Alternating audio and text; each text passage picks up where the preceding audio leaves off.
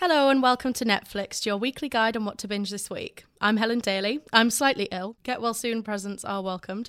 And I'm delighted to be joined once more by Callum Crumlish. Hello, and this week I'm going to shout out from the rooftops about why we should be watching Rick and Morty. For those of you who are not in the know, Rick and Morty is a cartoon which is definitely not suitable for kids and follows the adventures of a grandfather and his grandson as they go on a quest for scientific greatness. But as always, it rarely goes well and it is full of chaos, hilarity, and outrageous jokes. So, to get us hyped for season four, Callum caught up with Matt Brady, who has looked at whether the science in Rick and Morty is ever even possible. And we're going to give you all the best shows you're going to want to watch after you've binged Rick and Morty. Stay tuned to find out more.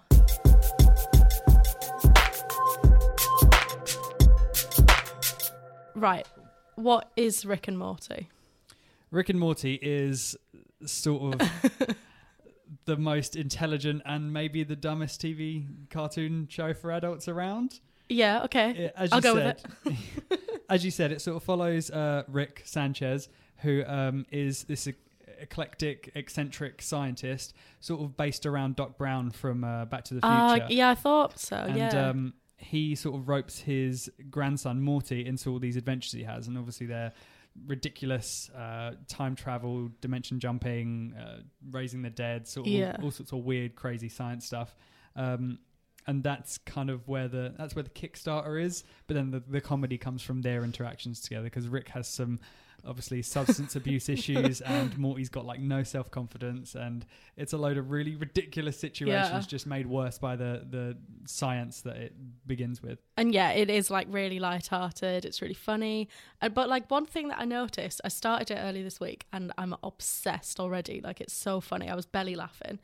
But yeah, one thing I noticed is that the characters are like so well developed. Like these aren't like your Peter Griffins and whatnot. These like are really, really like good characters with like character traits. So like Rick burps all the time, like when he's like trying to talk, um, which is obviously because of his like Yeah. alcoholism and stuff. But like, yeah, they're really cool characters, and you like root for like Morty a little bit. As yeah, well. you end up figuring out how, how everyone's going to react to all these different things and you end up feeling for jerry or you end up hating jerry or you know you see these really tense and deep relationships forming between rick and his daughter or rick and his grandchildren or rick and his yeah. you know son-in-law that are then made even worse from the the science and the characters that they are um really good like you said deep character study stuff that you do not expect from this show as soon as you turn it on no, and um, one thing that we should say is it is not for children, like in the slightest. Like within the first five minutes, you've got genitalia flying around, and it's like very, very rude.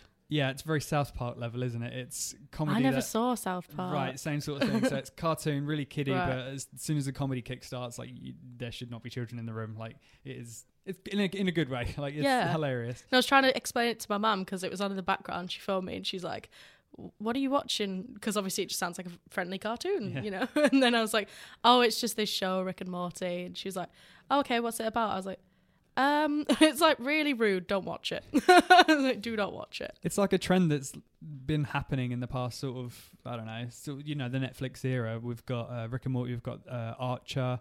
Um, what's the horse one? BoJack Horseman. BoJack Horseman. Uh, all these different adult cartoons that go into really deep areas of life and yeah it's a weird new way of telling these hard stories i guess Yeah, it's because like you have the shows like that. You've had them for a while, you know, Family Guy and stuff. American Dads. I'm Mhm. sure there's probably more. This is like so much more shocking. Like it's properly close to the bone. yeah it hits on some real um ethical and like moral things that real life science is dealing with and that was one of the things that i enjoyed talking to matt brady about Yeah. So what what did he actually discuss about the science side of things? So Matt Brady is a science teacher from uh, America, and he has been commissioned this book. So he's written The Science of Rick and Morty, an unofficial guide, and he basically, with his science man brain, has figured out what sort of science in the show is real and what will be real. And he's written this amazing book about, um, you know, the reality of it all, and. Uh, he goes into a lot of great detail about how physics happens, uh, it exists. yeah, biology, chemistry, everything, and then sort of goes into whether we should be messing with these things. So, did you see? Uh, have you seen Mr. Meeseeks yet?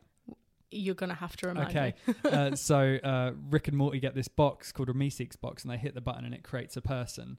And Okay. then they're this person, Mr. Meeseeks, is made to carry out one task, and once that task has been done, they disappear. So that's the crux of the thing. But then it gets out of hand because they start asking them to do bigger tasks that they can't do, and then they can't, you know, disappear, which is what they want to do.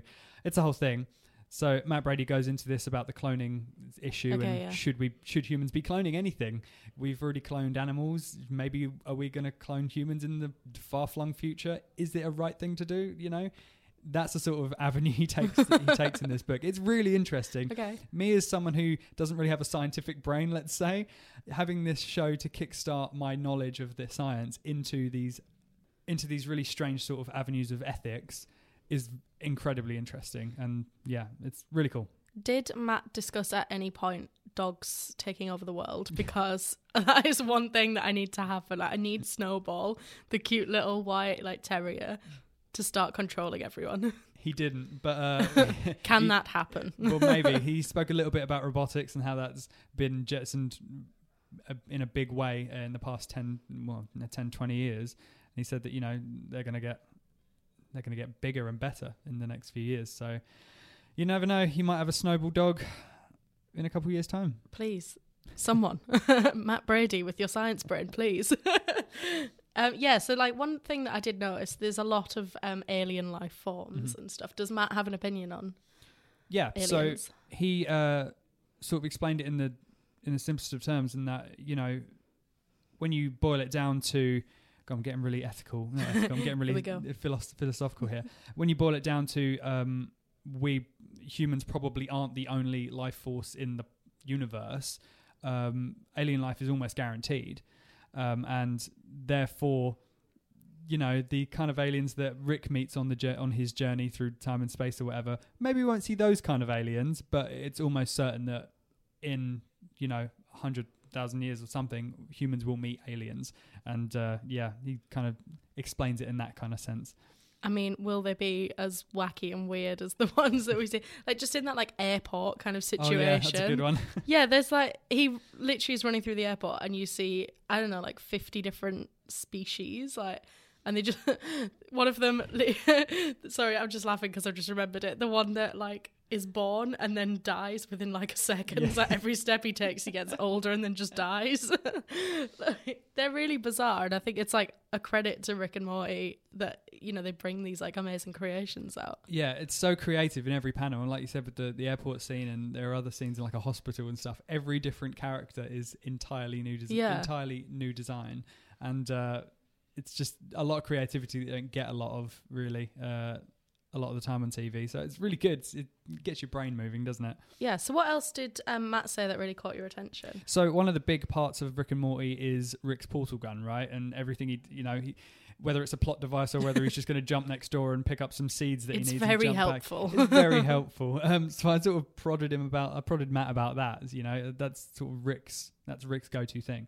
And uh, he said, um, there's there's a whole chapter in the book dedicated to this portal gun, basically. And uh, the portal gun, for instance, he says is years away, thousands of years away, um, a lot to figure out. But he says that it's its science is based in reality. It's based on a wormhole, and that you know you can use time and space. You can use this wormhole to get through time and space from anywhere to anywhere at any time. And he basically says that this is the thing that definitely can happen, but it definitely won't happen anytime soon. But obviously, Rick's got this. It can happen. It, it can so happen. Insane. So this is like the black hole uh, picture that came out last week or the week before. yeah, It's there now. Like that is a we've seen it. yeah, it actually exists. And if if someone were to harness that into a portal gun esque device, then it would it would be able to uh, do what we want in that sense. yeah, like flick through walls for comedic effect. Exactly.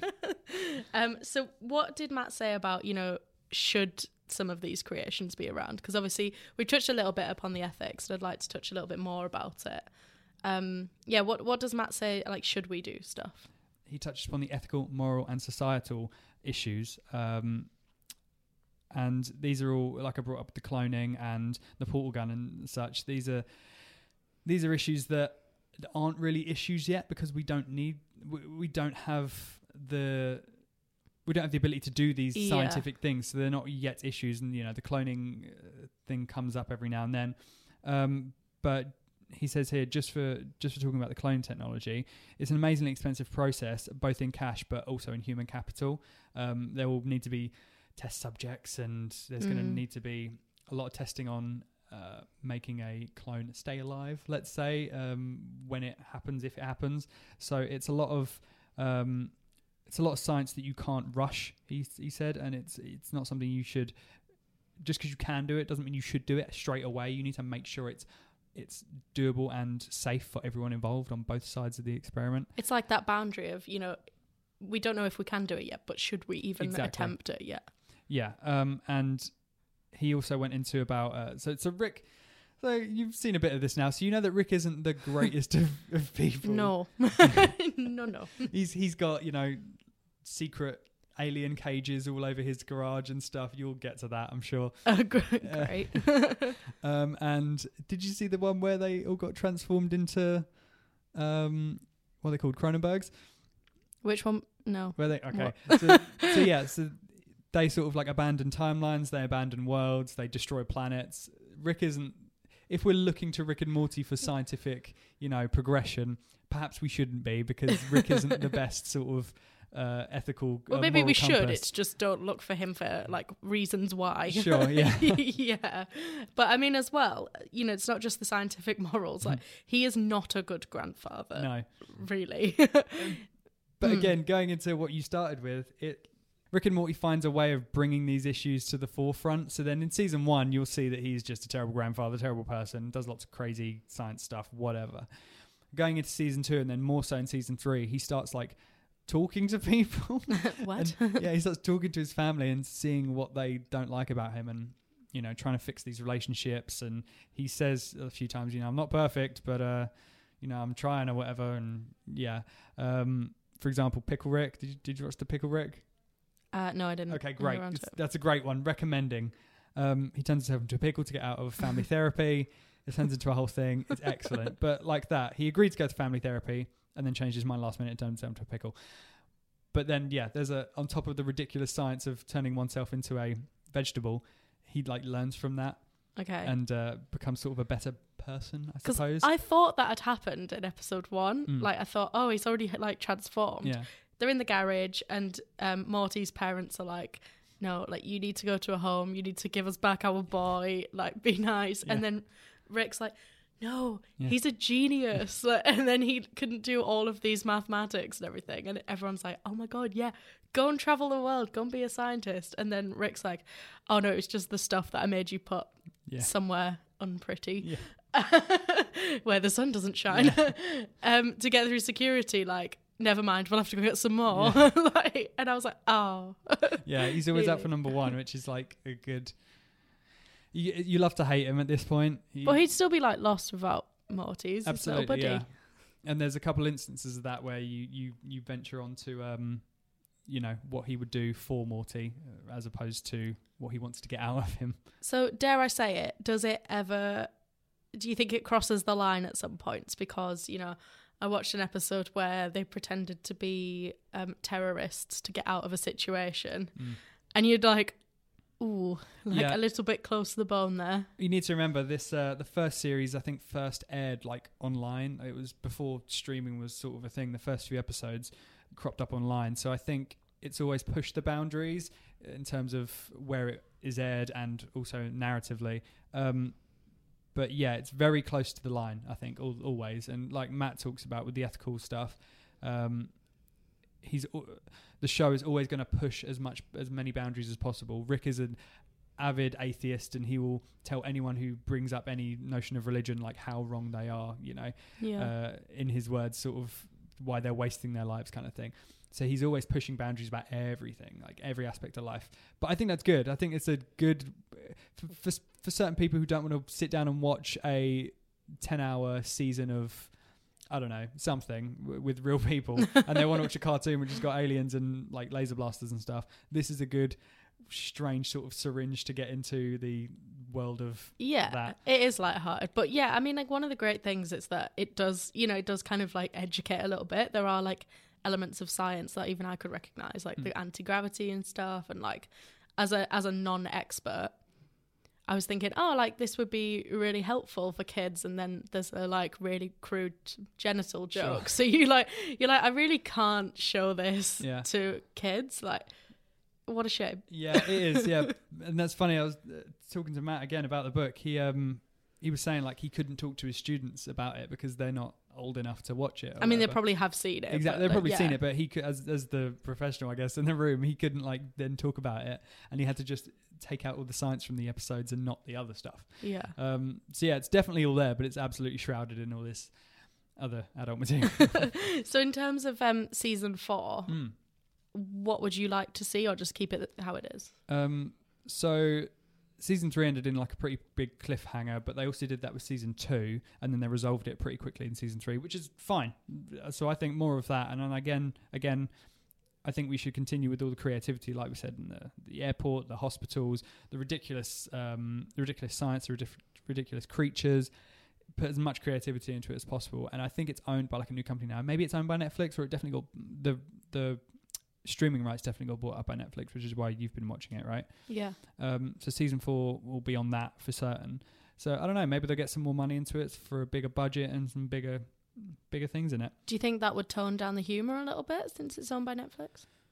I don't think so. I think we're Because like, they they do push the boat. Like Yeah. you can push it on Netflix, like we saw in Afterlife and Mm, stuff. oh, yeah. That was pretty rude and pretty And, uh. BoJack Horseman as well is pretty adult in a lot of things, and uh, that's a Netflix original. So I think if they're willing to do it with that and Archer, then I think they'll they'll carry on this path with uh, Rick and Morty season four. Um, but we have no release date yet. We um, have been teased with it for months and months, but um, famously, season three just like dropped first episode out of nowhere, no prom- no promotion, Really? no nothing. Yeah, uh, so people are expecting that as well from season four. Um, so yeah, we're very much in the dark, which is a great place to be, I guess. Maybe like post Game of Thrones. Yeah, Like, I guess everyone's just holding off until like after Game of Thrones, Yeah. really. I think so. oh well, I'm uh, I'm gonna watch the rest of it. I think. Do it.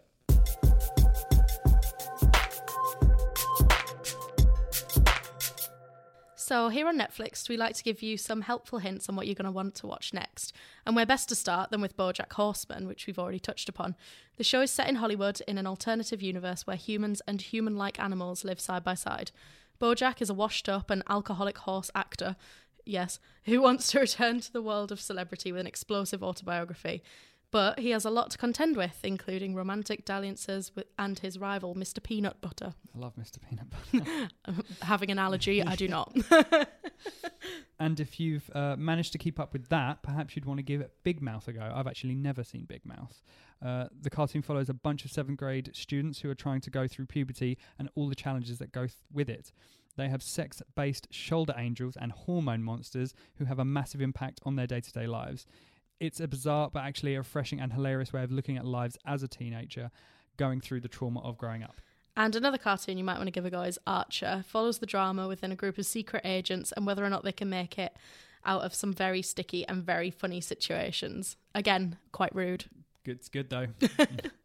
So that's all for this week. Thank you so much for joining our discussion about Rick and Morty. And honestly, if you've never seen it, please go and watch it now. It's really funny, and I promise you, you'll be belly laughing within minutes. Agreed. And if you liked what you heard from us today, please subscribe, comment, and tell all your friends about us. Join in with the debate on Twitter at NetflixedPod, where we'll be teasing details of our next episode. Yes, so next week we're going to be looking at brand new psychological thriller Chambers, which follows a woman who receives a donor heart but begins taking on the sinister characteristics of the deceased. It sounds really creepy. Indeed, and it stars Uma Thurman and Tony Goldwyn, so it's sure to be exciting. Great. I look forward to seeing you next week. Yep, see you then, bye.